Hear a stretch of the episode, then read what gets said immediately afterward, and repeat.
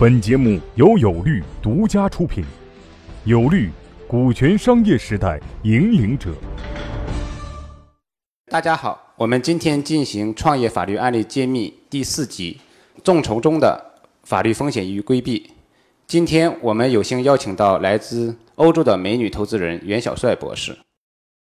大家好，很高兴有机会在这里跟大家进行沟通。袁小帅博士曾经就读于斯坦福大学和维也纳大学，呃，是知名的贴士投资人。那么他在风险投资和互联网金融领域都有很好的经验和理论素养，曾经出版过英文的专业书籍《众筹的风险管理》。该书被北京大学图书馆、维也纳经济大学图书馆以及维也纳经济促进学院图书馆收藏，所以我们今天非常荣幸能够邀请到啊袁博士来给我们进行这样一次交流。今天很高兴跟大家有机会谈一谈。众筹这种新型的融资渠道，目前呢，在不管是金融行业还是呃创业领域，众筹都是一个热门的话题。但是呢，也是由于说这种非常新兴的这样一个融资渠道，目前的监管可能还不是非常的完善，所以呢，在这个行业的发展过程中，就出现了很多的这种负面的新闻。那在这里呢，我们也希望通过这个节目为众筹来正正名。也跟各位的创业者一起聊一聊，在什么样的情况下，或者是说啊，在什么样的一个思路下，我们可以采用众筹这样的一种融资的手手法手段。OK，那在欧洲啊，比如说在美国呀或者欧洲的话，那么众筹大致是一个什么样的一个情况？嗯，众筹它本身呢就起源于美国，然后在欧洲，特别是英国呢，它有一个非常迅速的发展。嗯，我们现在所说的众筹呢，其实就是通过互联网的这样一个开放的平台，公布项目、筹集资金，这个是我们简单的意义上去理解众筹。在市场上的众筹一般分为四个不同的分类。那第一个呢，就是呃最简单的这种捐赠众筹。捐赠众筹呢，也就是说投资人他的投资是不求回报的。那第二类的众筹呢，是回报型众筹，也是称作产品众筹。什么意思呢？我们一个创业企业可能通过这个平台融集一定的资金来进行某一个产品的研发和生产，之后呢，每一个投资人将获得啊一个产品来作为回报。第三类的呢是债权众筹，债权众筹呢在欧洲发展的比较好，在国内还是相对比较少的。那第四类呢也是可能大家最关心的，就是这个股权众筹。股权众筹非常简单，顾名思义就是通过这个平台，投资人投资后获得相对应的股权。是这样，其实在国内呀，这个众筹的形式更多的是两种形式，第一个就是呃产品众筹，那么第二种形式其实就是股权众筹。呃，目前来说，产品众筹的话，主要还是以平台的方式来进行，比如说京东，呃，比如说可能淘宝好像也有，甚至好像说三零六、三六零他们也在做。那么另一种形式的话，就是现在就大家争议比较多的，或者成为热点的话，就是这个股权众筹。呃，股权众筹的话，其实也有两种形式，一种是通过平台来进行的，那么另外一种形式的话，其实就是通过我们呃线下啊一些创业项目，他们自己。来进行这样一个股权性的众筹，所以我们不清楚，比如说从袁博士从您的角度来说，比如说在国外，那么他们一般是通过什么样的形式来进行股权众筹？那么在国内的话，那么这种呃创业者来进行股权众筹，他们应该一般采取什么样的方式以及什么样的运营模式？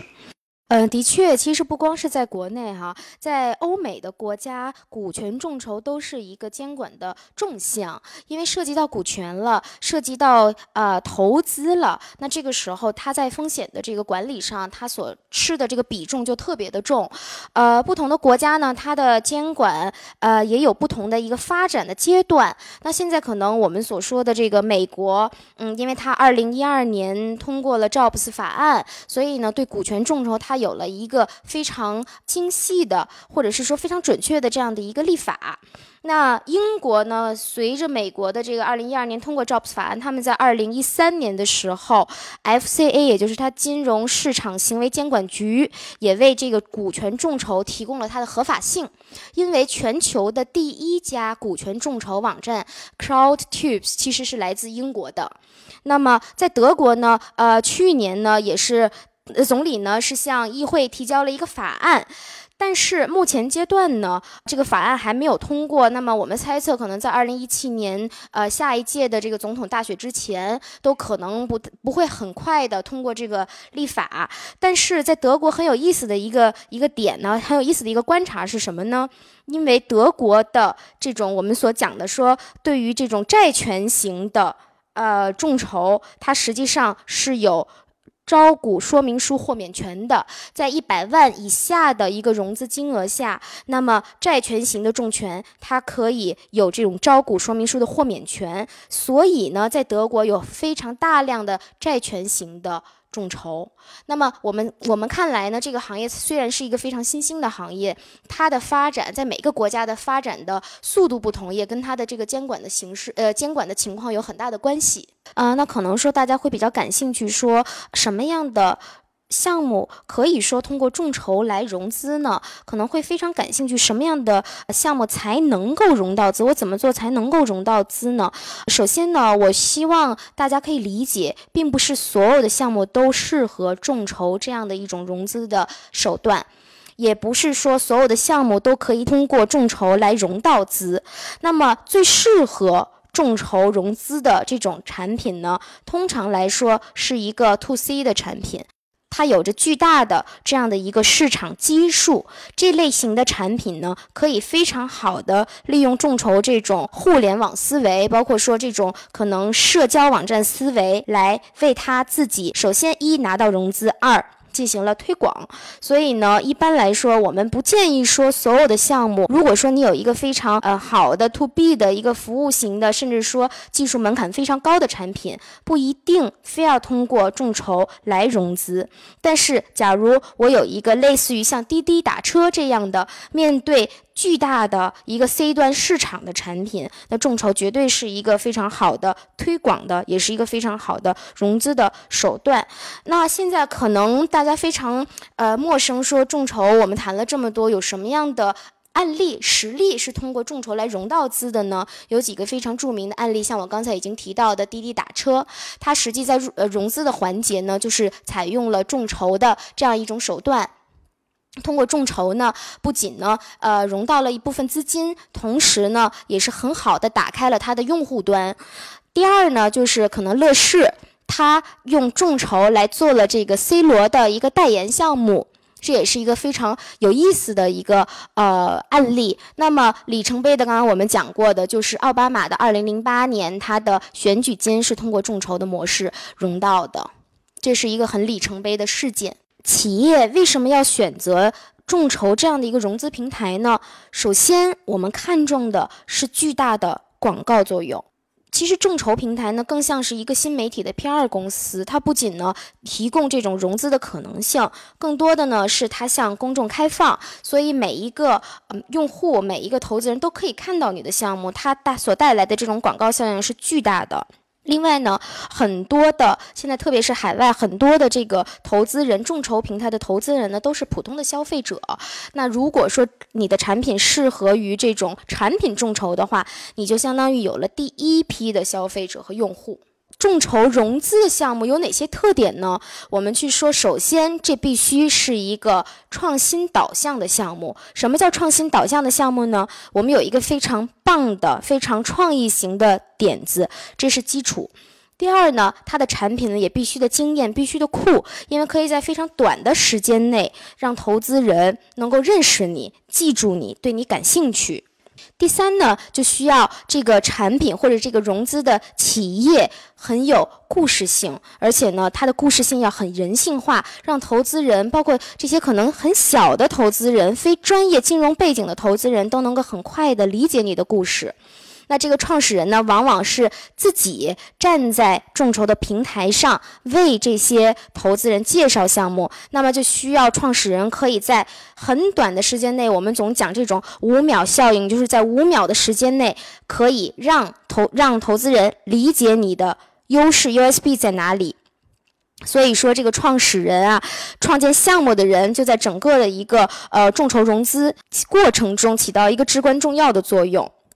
最后呢，我们要讲一下从金融的角度去说，呃，众筹的这种项目或者是它的目标资金不要过大，它融资的目标一定要是合理的。嗯，一般来说呢，有一些可以参考的数据。假如说这是一个产品众筹的平台，那么一般我们用售价乘以一千来作为一个呃标配吧。可能我觉得，对于所有的在平台上融资的企业来说，都要理解一个心理，就是啊，投资者大量是跟风的。那么，呃，可能在一个项目在众筹平台上公布的时候，最开始那百分之三十投的人是真正看好项目的人，而剩余的那百分之七十的投资人其实都是跟风投资人。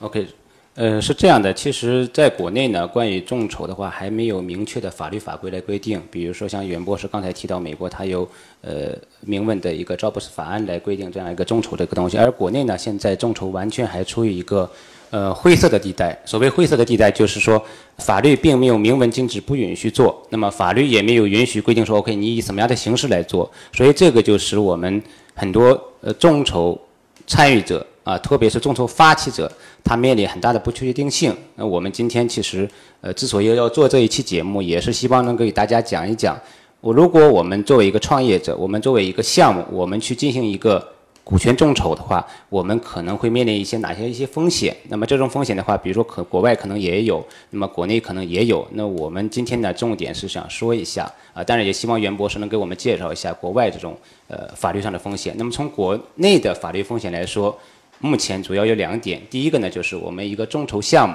有可能会涉嫌一个非法集资。啊，当然更专业一点的说法叫非法吸收公众存款。另外一个的话，就是我们一个众筹的项目，它有可能会违反证券法的规定。主要目前来说是其实是有这样两个法律的风险。那么第一个法律风险就是非法集资，也叫非法吸收共同存款。这个呢，其实在原来呃最高法、最高检、公安部。啊，司法部他们其实发过一个明文的规定，就规定是什么样情况下是一个非法集资的行为，或者说叫做非法吸收共同存款的行为，是有明文的规定的。而那个规定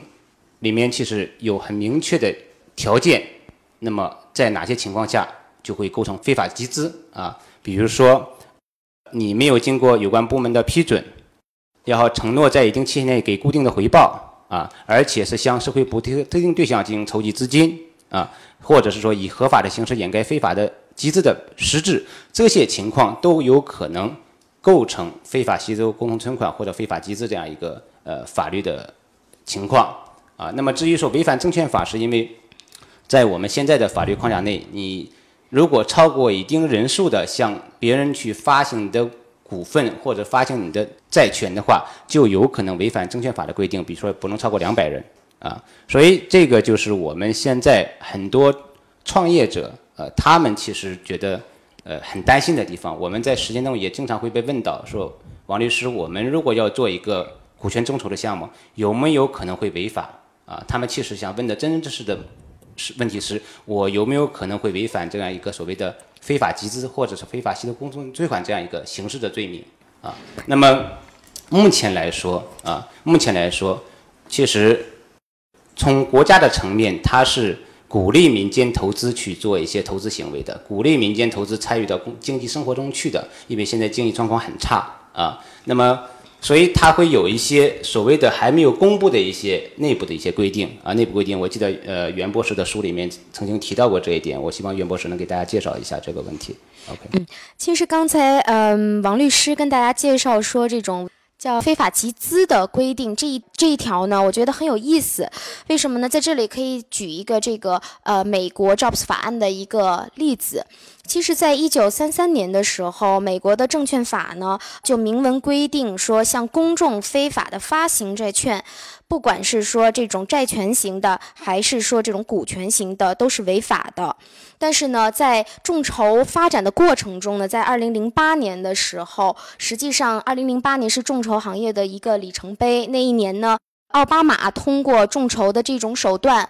融到了七个多亿的美金的他的一个选举金。然后这七个多亿呢，占到了他整个的选举金比重的百分之八十几。那么在这样的一个情况下，那么众筹行业的发展呢，或者是说这种新型的融资渠道的发展就势在必行了。所以呢，也是在二零一二年呢，通过说奥巴马总统他的提议下，那么 Jobs 法案就像就通过了这个总统的签字，包括说二零一三年开始逐步的进入到实施实施的阶段。那么刚刚王律师介绍到说，国内的这部分的立法目前呢依旧是一个空白。那但是呢，呃，我们的有关部门也已经说发布了一些有关的这种试运营的一些意见书，然后寻求业内人士的一个意见。那么众筹在这两年呢，在中中国发展的特别的快，呃，相关的这种可能众筹平台的发展速度也很快。我相信他们一直是非常紧密的，说跟咱们的监管部门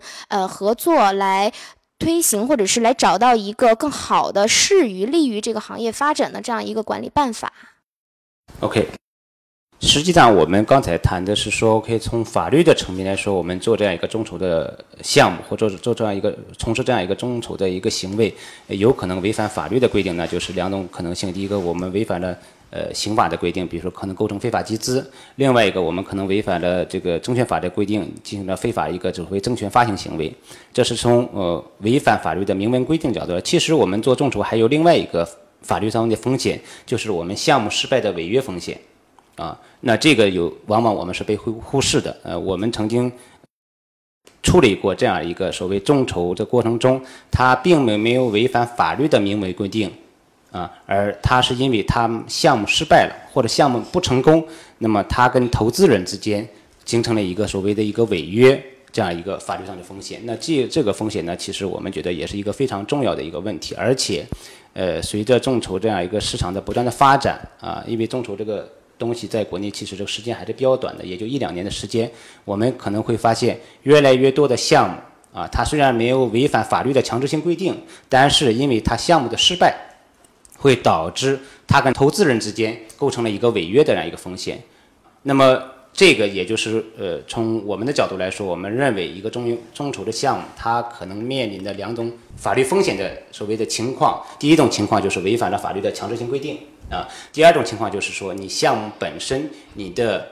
法律文书、法律条款规定的有问题，在你项目失败的时候，导致你这个项目发起人承担一个法律上的一个一个风险，这个其实是现在被很多人所忽视的啊。嗯，在这里呢，我可以跟大家分享一下几个案例的分析。曾经关注过、说研究过，呃，美国非常著名的 Kickstarter 和 Indiegogo 这两个众筹平台，它上面的一些风控的手段，包括说英国刚刚我们提到的全球第一家的呃股权众筹平台 CrowdTube，然后包括德国的一些这种非常著名的众筹平台，他们。控制或者是他们管理这种违约风险的手法呢，一般呢是集中在四个部分。那第一个部分呢，就是公布项目之前采用一个非常强的尽职的调查和项目的审阅。那这一个环节呢，它可能用掉的时间相对比较多，而且呢是由专业的团队去介入这个工作的。第二个呢，就是它的平台上要求每一个投资人都必须是合格投资人。合格投资人就是说对他的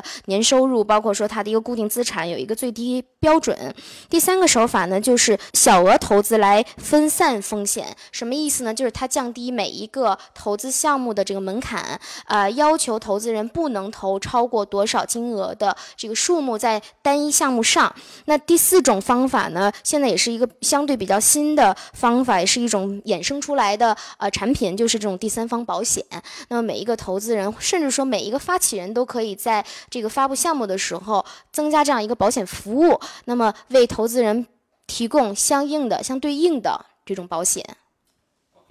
那实际上我们前面讲了这么多呢，包括袁博士讲的时候，我们更多的是说从众筹本身的特点、它的融资能力，以及现在国内外的一些运营模式，以及我们可能会出现的法律纠纷或者法律。问题的角度来说，给给大家进行了一定的交流。那么我们做这期节目的最主要的目的是希望通过这种交流过程，让大家了解众筹，让大家知道什么是众筹，然后怎么去做众筹。但是我们还有另外一个更重要的目的，就是我们希望能够让大家知道我们怎么去防范这种众筹的法律风险。啊，这个其实是我们这期节目。呃，一个很重要的一个价值所在，也是用户希望听到的内容之一。那么，所以我们下面的话会花一点时间来给大家讲一下，我们怎么去防范众筹过程中可能存在的法律风险。第一点啊，就是我们前面说到了的违反法律的强制性规定的问题，就是我们不能违反啊非法集资或非法系统共同共同存款以及证券法的相关规定。我们怎么来做到